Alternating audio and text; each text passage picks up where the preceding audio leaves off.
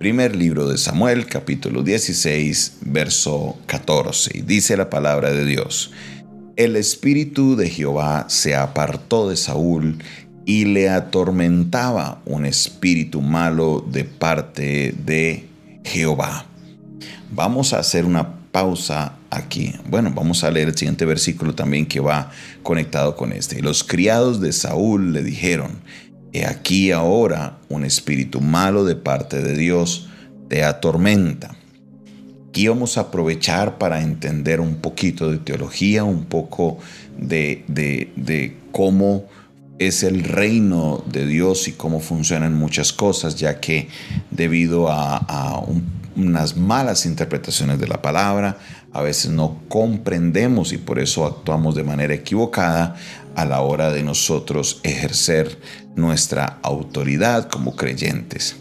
Si notamos aquí, primero debemos entender que estamos en el antiguo pacto. Estamos no en el nuevo pacto, no estamos después de Jesucristo, sino en el antiguo pacto. En el antiguo pacto, el Espíritu de Dios no moraba en las personas. Jesucristo viene a construir un nuevo, templo, pero ese nuevo templo no es un templo físico, no es un templo de paredes, es un templo donde ahora nosotros, nuestro cuerpo, se convierte en un templo del Espíritu Santo. En, el Antiguo Testamento el Espíritu de Dios venía y tomaba a la persona, pero luego eh, se, alejaba o, no, no, lo tenía, no moraba constantemente. Por eso en Juan capítulo 14, cuando Jesús les habla a los discípulos del Espíritu Santo, les dice, para, porque el Espíritu Santo que está con vosotros, pero estará en vosotros. Hace una diferencia de el estar con, pero luego dice que estará con.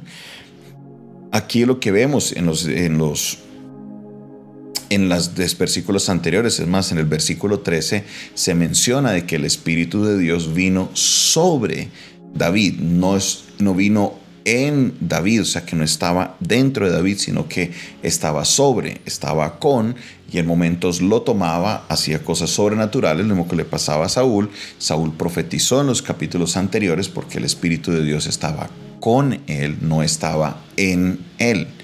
Es muy importante que entendamos este contexto. Lo segundo y lo que quiero enfocarme grandemente el día de hoy es que a raíz de muchas veces de una, de una mala interpretación de lo que es la, la, doctrina sobre los demonios, sobre los espíritus malignos, entramos nosotros a no entender lo que sucede en la vida de un creyente cuando hay una tormenta o cuando es atormentado por un espíritu maligno. Nosotros, o no nosotros, muchas personas en la ciudad creen que eh, la respuesta para todo lo que tenga que ver con espíritus es automáticamente guerra espiritual, reprender, atar, desatar, bueno, todo esto. Y debemos comprender varias cosas. Una cosa es lo que sucede, lo que puede hacer el enemigo con una persona que no es creyente y otra cosa es lo que puede hacer el enemigo cuando una persona es creyente. Note lo que sucedió aquí. El Espíritu del Señor se aparta de Saúl y entonces le atormenta un espíritu malo. El espíritu malo no lo atormenta mientras está el Espíritu del Señor en Saúl. ¿Por qué? Porque no es posible que una persona pueda tener Imagínense, aquí no estaba el Espíritu en, sino que estaba con. El Espíritu de Dios no puede estar con alguien y a la misma vez un espíritu maligno atormentarlo. No. ¿Por qué razón? Porque dice la palabra de Dios muy claramente que donde está el Espíritu de Dios hay libertad. ¿Por qué se da esto? Porque el Espíritu de Dios en nuestra vida es la presencia de Dios es la presencia de Dios. ¿Y cómo es posible que puedan convivir un espíritu maligno o que un espíritu maligno pueda atormentar a alguien que tiene el espíritu de Dios en sí? Nosotros que estamos en el nuevo pacto entendemos que no solamente el espíritu de Dios está con nosotros, sino que está en nosotros. Si el espíritu de Dios está en nosotros, mis hermanos, ustedes no pueden tener ninguna posesión demoníaca. ¿Por qué? Porque o tienes al espíritu de Dios o tienes al espíritu maligno. No los puedes tener a los dos.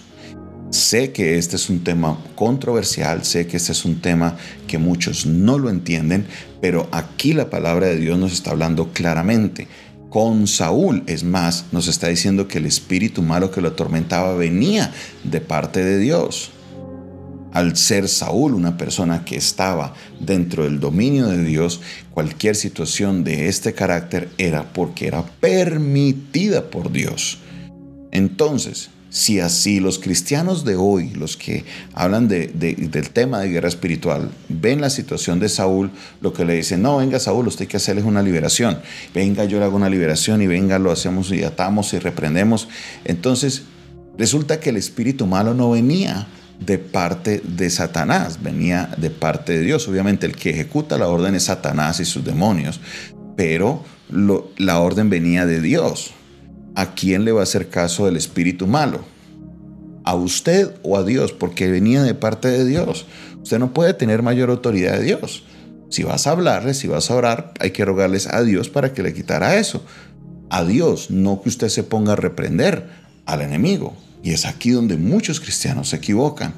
Piensan que como cristianos, como creyentes, teniendo el Espíritu de Dios en su vida, pueden tener posesiones demoníacas y la palabra de Dios nos indica claramente, dice, qué comunión tiene Belial con Cristo, qué comunión hay entre la luz y las tinieblas, qué comunión hay entre, entre el mundo y el Señor, porque nos dice claramente la palabra de Dios eso. Entonces, ¿por qué razón nos dejamos llevar de doctrinas que simplemente porque aparecen en un libro, la mayoría de personas se dejan llevar por un libro que surgió en los años 90, llamados cerdos en la sala, que muchas personas creen que lo que el libro dice, porque el libro supuestamente, o no, el libro supuestamente no, el libro lo dice claramente que los demonios supuestamente obran es en el alma y que el Espíritu de Dios está es en nuestro espíritu. Como somos seres tripartitos, entonces sí es posible que pueda convivir un demonio cuando está la presencia de Dios en nuestra vida. Y vaya qué falacia es eso. Vaya qué, oiga, qué que, es una ocurrencia terrible. ¿Cómo es posible que el Espíritu de Dios pueda estar en mi vida y a la misma vez pueda haber un demonio en el mismo cuerpo? O sea, es algo que no tiene sentido. Si leemos y conocemos al Dios de la palabra, sabemos que cuando la presencia de Dios está, todos los enemigos huyen cuando la presencia de Dios está, no hay manera que el enemigo, que el demonio te pueda tocar, a menos que, como sucede en el caso de Saúl, sea permitido por Dios. Entonces nos hemos metido en la cabeza, a veces parecemos los doctores de hoy de, los seguros sociales, de lo, de, lo que es eh, los médicos. ¿Por qué? Porque para todo es acetaminofén. Y muchos se quejan de eso. No, es que uno, ¿para qué voy al médico si me van a dar acetaminofén? Ya yo sé lo que me van a dar. Y tiene dolor de cabeza, acetaminofén. Tiene dolor en el pecho, acetaminofén. Le duele el pie, acetaminofén. Le duele la uña, acetaminofén. O sea, sin importar lo que a usted le duela, acetaminofén. Y lo mismo nos hemos convertido nosotros, que cualquier situación espiritual, guerra espiritual, guerra espiritual, reprenda, eche fuera, reprende, eche fuera. Levántese a las 2 de la mañana porque si no el enemigo lo va a coger a usted y lo va a hacer, le va a dar tres vueltas. Esa no es la vida que el Señor nos está invitando a vivir. La palabra de Dios es clara que si el Espíritu de Dios está con nosotros, nadie nos podrá hacer frente. ¿Quién contra nosotros? Si Dios es con nosotros, ¿quién contra nosotros? Que el Señor nos ha hecho más que vencedores. El día de ayer justamente veíamos lo que dice la palabra en el Evangelio de Lucas capítulo 10 que nos dice que Dios nos ha dado autoridad, nos ha dado potestad sobre todas estas cosas y que nada nos hará daño, nada nos hará daño, mis hermanos. Deje de vivir en esta doctrina de temor, deje de vivir en esta doctrina pensando que, que es que si usted se durmió y no se levantó a las 2 de la mañana a reprender, ya lo cogió el demonio y le dio tres vueltas. No, mi hermano, mi hermana, usted debe vivir confiado. ¿Por qué? Porque yo tengo al Señor de mi lado. Oh, si ante contra mí se levanta guerra, dijo el salmista David, yo estaré confiado en mi Salvador. El Señor es mi luz y mi salvación, de quien temeré el Señor la fortaleza de mi vida, de quien he de atemorizarme, alzaré mis ojos a los montes, de donde vendrá mi socorro, mi socorro viene de Jehová, quien hizo los cielos y la tierra. La palabra de Dios es clara, mi hermano y mi hermana, no se deje arrastrar por estas doctrinas que parecen muy atractivas en la superficie, porque pareciera que nosotros tuviéramos de alguna manera el control de manejar ciertas cosas, pero no es así. Sí, Dios nos ha dado autoridad, sí, Dios nos ha dado el poder, pero es para ir a donde están esas situaciones. O si una persona que no es creyente, que no tiene el Espíritu Santo de Dios, ¿por qué? Porque un creyente debe tener al Espíritu Santo de Dios en su vida. Mire todo lo que tuvo que hacer Saúl para poder que el Espíritu de Dios se apartara de él. Mire todo lo que hizo un creyente todo lo que tuvo que hacer un creyente. A veces pensamos que porque ese medio usted abrió el ojo y vio algo equivocado, ya se le metió por ahí un demonio. Mi hermano, mi hermana, viva tranquilo, viva confiado que Jesucristo murió en la cruz y derrotó a Satanás y a todos los demonios para que usted pudiera tener en su vida al Espíritu Santo de Dios y vivir con la plenitud de saber que si Dios está con nosotros, ¿quién contra nosotros? Mi hermano, mi hermana, tenga la certeza, tenga la seguridad. Eso sí, camine bien con el Señor porque puede que usted se vaya por un camino muy lejos donde el Espíritu de Dios se pueda apartar. Es posible. Es posible, hemos conocido casos de creyentes que se han apartado del camino, se han descarriado, han hecho cosas que se exponen a situaciones que definitivamente pueden eh, llevarlos a este punto. Pero para que esto suceda, mis hermanos, esto, mire todo lo que hizo Saúl para que pudiera que esto sucediera. No es así. Usted viva en seguridad porque Dios le dará la victoria. Gracias al Señor por su palabra. Te doy gracias en este día, Padre Celestial, porque, Señor, por medio de tu palabra podemos ver claramente, Señor, que tú estás con nosotros y que el nuevo pacto, cuando vino Jesucristo a la tierra, no solo estás con nosotros, sino que tu espíritu mora en mí.